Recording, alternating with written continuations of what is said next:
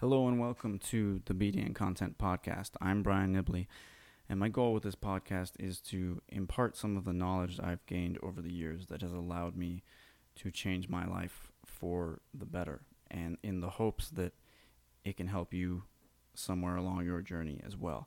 And with that in mind, today I'm going to shift focus a little bit away from Bitcoin and finance and tech, even though there's a lot happening there uh, I'll probably go into the banking collapses and all these uh, crises happening and the big crypto crackdown and all that stuff in a future episode.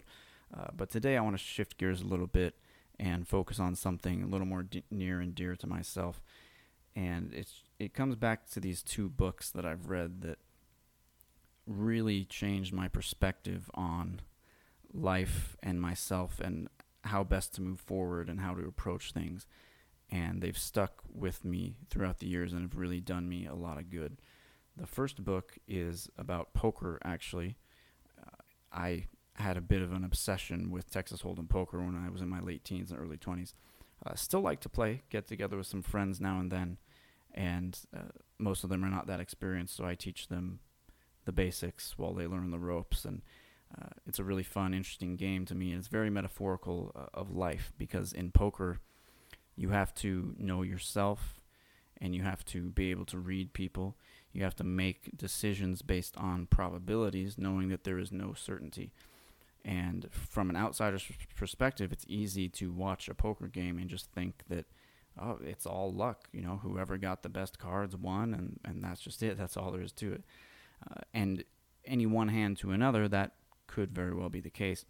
Uh, but over time, the decisions you make in a poker game, whether to bet, raise, or fold, and by what amount, are you bluffing? Are you betting for value? Who who is your opponent? What are they thinking? What cards might they have? Uh, making the correct decisions over time can put the odds in your favor, uh, so that you win. You know, for example, when I play with half a dozen friends who don't know what they're doing, I never lose, no matter what cards I get, because I'm a lot more aware of what's going on in the game. It's a lot easier for me to read them than it is for them to read me. And of course, when I go to tougher poker games, that's not the case. It's not. It's not always that easy. But that's that's a great example of how metaphorical that game is of life itself. And getting back to the the books that I was talking about, the first book is called Poker Winners Are Different, and I read it back when I mentioned I was in that phase, my late twenties, late teens, early twenties. I thought maybe I wanted to be a professional uh, poker player. That is not my thing. It turned out, and but I still love to play now and then. The thing about this book, though, was it was totally different than what I was expecting. It wasn't about poker strategy or the math or anything like that. It was all about meta strategy, you could say. It was about knowing yourself and what you need to do specifically to have an edge, to be able to put the odds in your favor.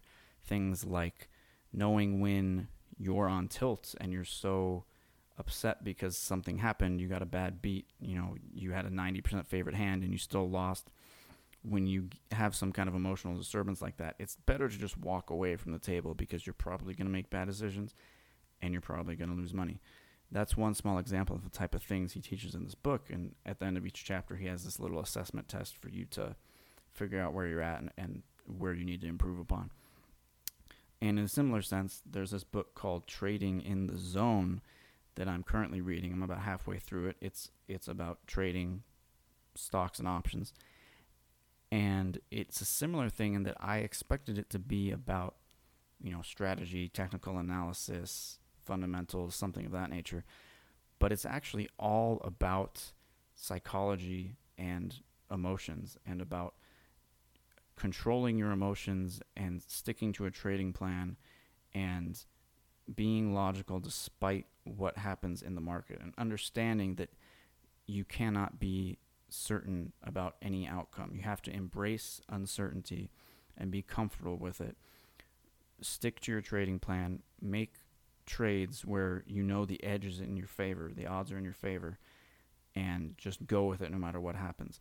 And if the trade turns against you, you have to cut your losses. You have to set a stop loss at a certain point and just take that loss and accept it.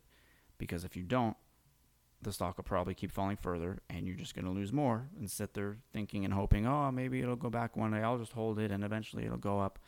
But that may not happen for a long, long time. It might not happen ever. So what you have to do is just cut your losses before they get too severe. And to the upside, when you have a winning trade, it's easy to just want to take profits right away. I think, wow, I won, I'm going to do this.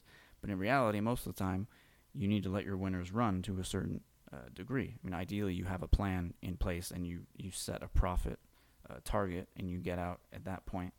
But most of the time, that target is going to be a lot higher than what you expect or where you instinctually want to take profits. And so, whether it's in poker or trading or life, sometimes we have to do things that are counterintuitive uh, to be successful. And sometimes things are not what they seem. And with trading, you would assume it's all about logic and these guys just have genius level IQs. They stare at charts all day and do some crazy technical analysis stuff, but that's not the case. That really comes secondary to the emotional control and understanding of yourself. And without that, you cannot be a successful trader. And it's just a really fascinating uh, concept to me. And I've learned that being in control of my emotions to whatever degree possible, because it's not always possible. Let's be reasonable. We're human and things happen. But it's more about an awareness, about knowing uh, where you're at. And if you're not in the right place to make a decision, wait until you can make a better decision and do whatever you have to in order to be in a good place to make good decisions as often as possible. For me and for many others, that involves you know being at a high level of physical fitness, going to the gym uh, regularly, doing things like prayer and meditation as much as possible, uh, doing you know yoga or that kind of thing if you're into that, um, eating well, keeping my mind sharp by uh, by reading and being careful of what uh, content I consume whether that's on social media or, or in books or anywhere. And just trying to stick to a schedule, even though I'm really bad at that myself. I always wind up, you know, trying to multitask or getting ahead of myself or working on one thing when I should be working on uh, another thing. This podcast is a great example. I haven't uploaded a new episode in three months because I've been so scatterbrained and dealing with uh, so many other things. It's really been a hectic time but I'm really glad to have gotten to sit down and do this today. It's going to be a somewhat shorter episode because I, I just wanted to get uh, these ideas out there, and there's a lot of other things that I could cover in upcoming episodes because there's been so much happening in the world that I really want to get to when it comes to the world of Bitcoin and fintech, tech and finance, and all of that stuff, which is really one of my biggest passions in life. I love talking about it and I've got a whole bunch of things coming up on uh, my own personal career front, so it may make it difficult to upload future episodes, but I'm trying to commit uh, to once a month, and that's that's pretty much it for this episode. So I hope you enjoyed this and got some value out of it. Uh, visit my website if you're interested in learning more about me. That's bdncontent.com. Bravo Delta Niner Content.com find me on social media. Follow me on Twitter and Instagram at bdncontent. Uh, find me on LinkedIn. Uh, give me a comment on my blog or on social media if you see this post. And I'll see you next time.